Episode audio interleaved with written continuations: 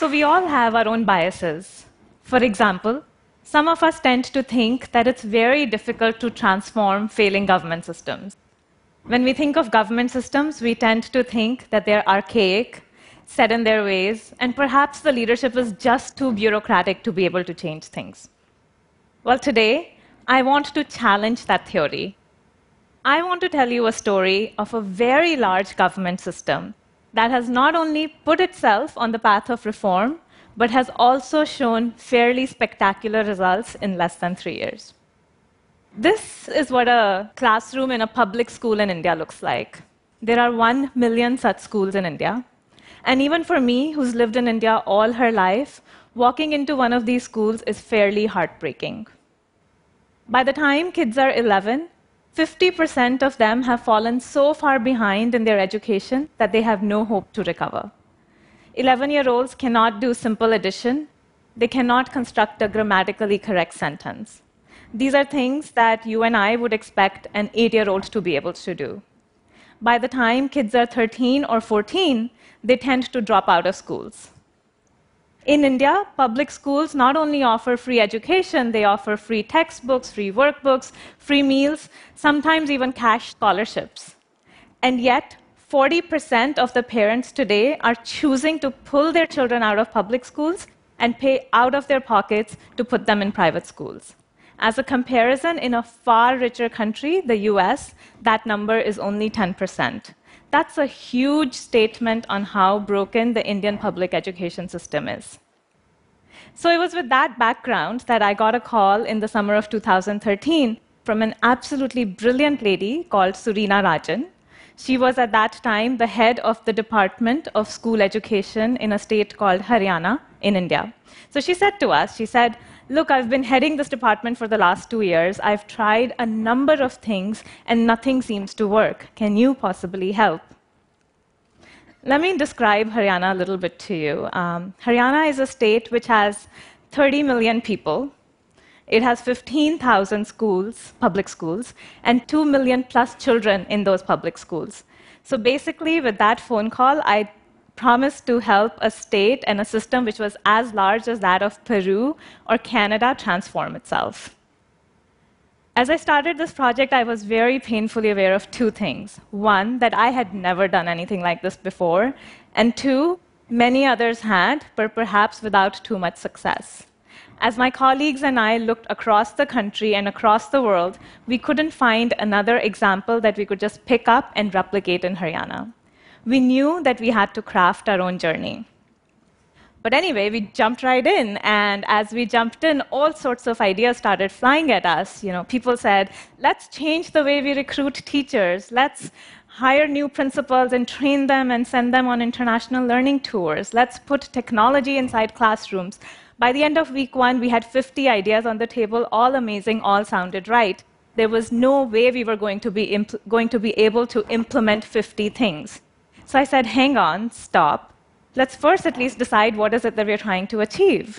So, with a lot of push and pull and debate, Haryana set itself a goal which said by 2020, we want 80% of our children to be at grade level knowledge.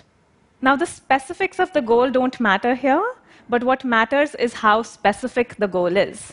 Because it really allowed us to take all those ideas which were being thrown at us and say, which ones are we going to implement? Does this idea support this goal? If yes, let's keep it. But if doesn't, or we're not sure, then let's put it aside. As simple as it sounds, having a very specific goal right up front has really allowed us to be very sharp and focused in our transformation journey. And looking back over the last two and a half years, that has been a huge positive for us. So we had the goal, and now we needed to figure out what are the issues, what is broken. Before we went into schools, a lot of people told us that education quality is poor because either the teachers are lazy, they don't come into schools, or they're incapable. They actually don't know how to teach. Well, when we went inside schools, we found something completely different. On most days, most teachers were actually inside schools. And when you spoke with them, you realized that they were perfectly capable of teaching elementary classes. But they were not teaching. I went to a school where the teachers were getting the construction of a classroom and a toilet uh, supervised. I went to another school where two of the teachers had gone to a nearby bank branch to deposit scholarship money into kids' accounts. At lunchtime, most teachers were spending all of their time getting the midday meal cooking supervised and served to the students. So we asked the teachers, we said, Why, what, what is going on? Why are you not teaching? And they said, But this is what's expected of us. When a supervisor comes to visit us, these are exactly the things that he checks. Has the toilet been made? Has the meal been served? When my principal goes to a meeting at headquarters, these are exactly the things which are discussed. You see, what had happened was that over the last two decades, India had been fighting the challenge of access, having enough schools, and enrollments, bringing children into the schools. So the government launched a whole host of programs to address these challenges, and the teachers became the implicit executors of these programs. Not explicitly, but implicitly. And now, what was actually needed was not to actually train teachers further or to monitor their attendance, but to uh, tell them to, that what is most important is for them to go back inside classrooms and teach. They needed to be monitored and measured and awarded on the quality of teaching and not on all sorts of other things. So, as we went through the education system, as we delved into it deeper, we found a few such core root causes which were determining, which were shaping how people behaved in the system. And we realized that unless we changed those specific things, we could do a number of other things. We could train, we could do, put technology into schools, but the system wouldn't change and addressing these non obvious core issues became a key part of the program. So we had the goal and we had the issues, and now we needed to figure out what the solutions were. We obviously did not want to recreate the wheel, so we said, let's look around and see what we can find. And we found these beautiful small um, pilots, experiments all over the country and all over the world you know, small things being done by NGOs, being done by foundations. But what was also interesting was that none of them actually scaled.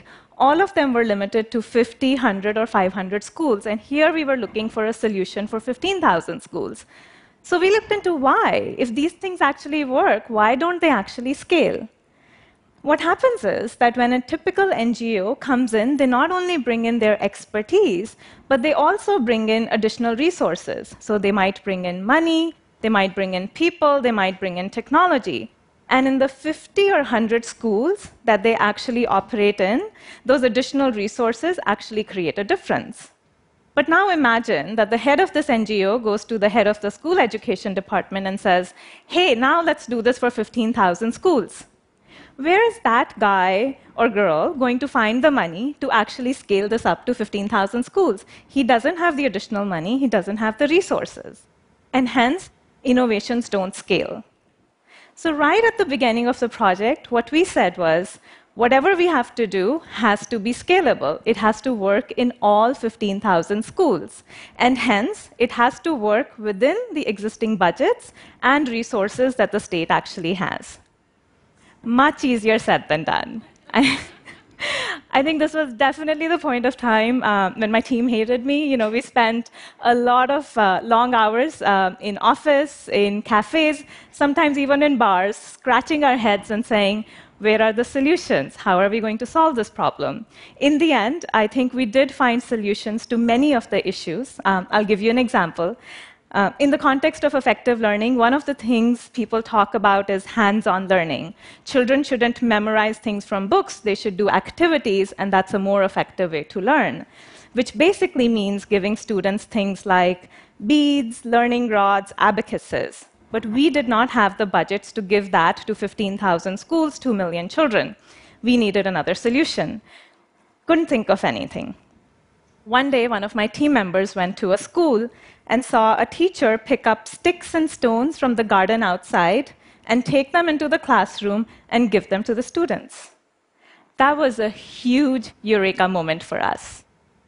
So, what happens now in the textbooks in Haryana is that after every concept, we have a little box, which are instructions for the teachers, which say, hey, to teach this concept, here's an activity that you can do, And by the way, in order to actually do this activity, here are things that you can use from your immediate environment, whether it be the garden outside or the classroom inside, which can be used as learning aids for kids.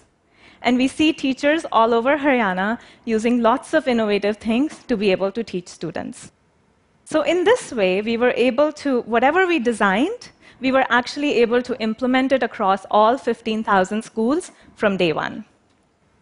Now, this brings me to my last point.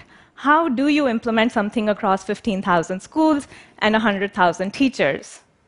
The department used to have a process uh, which is very interesting. I like to call it the chain of hope. They would write a letter from the headquarters and send it to the next level, which was the district offices. They would hope that in each of these district offices, an officer would get the letter, would open it, read it, and then forwarded it to the next level, which was the block offices. And then you would hope that at the block officer, somebody else got the letter, opened it, read it, and forwarded it eventually to the 15,000 principals. And then one would hope that the principals got the letter, received it, understood it, and started implementing it. It was a little bit ridiculous. Now, we knew technology was the answer, but we also knew that most of these schools don't have a computer or email. However, what the teachers do have are smartphones. They're constantly on SMS, on Facebook, and on WhatsApp. So, what now happens in Haryana is all principals and teachers are divided into hundreds of WhatsApp groups, and anytime something needs to be communicated, it's just posted across all WhatsApp groups. It spreads like wildfire you know, you can immediately check who has received it, who has read it. Teachers can ask clarification questions instantaneously. And what's interesting is it's not just the headquarters who are answering these questions. Another teacher from a completely different part of the state will, you know, stand up and answer the question. Everybody's acting as everybody's peer group, and things are getting implemented. So today, when you go to a school in Haryana, things look different. The teachers are back inside classrooms, they're teaching, often with innovative techniques. When a supervisor comes to visit the classroom, he or she not only checks the construction of the toilet, but also what is the quality of teaching. Once a quarter, all students across the state are assessed on their learning outcomes, and schools which are doing well are rewarded, and schools which are not doing so well find themselves having difficult conversations. Of course, they also get additional support to be able to do better in the future. In the context of education, it's very difficult to see results quickly. When people talk about systemic, large scale change, they talk about periods of seven years and 10 years, but not in Haryana. In the last one year, there have been three independent studies, all measuring student learning outcomes, which indicate that something fundamental, something unique is happening in Haryana learning levels of children have stopped declining and they have started going up. Haryana is one of the few states in the country which is showing an improvement, and certainly the one which is showing the fastest rate of improvement. These are still early signs, there's a long way to go, but this gives us a lot of hope for the future. I recently went to a school, and as I was leaving, I ran into a lady. Her name was Parvati. She was the mother of a child, and she was smiling. And I said, Why are you smiling? What's going on?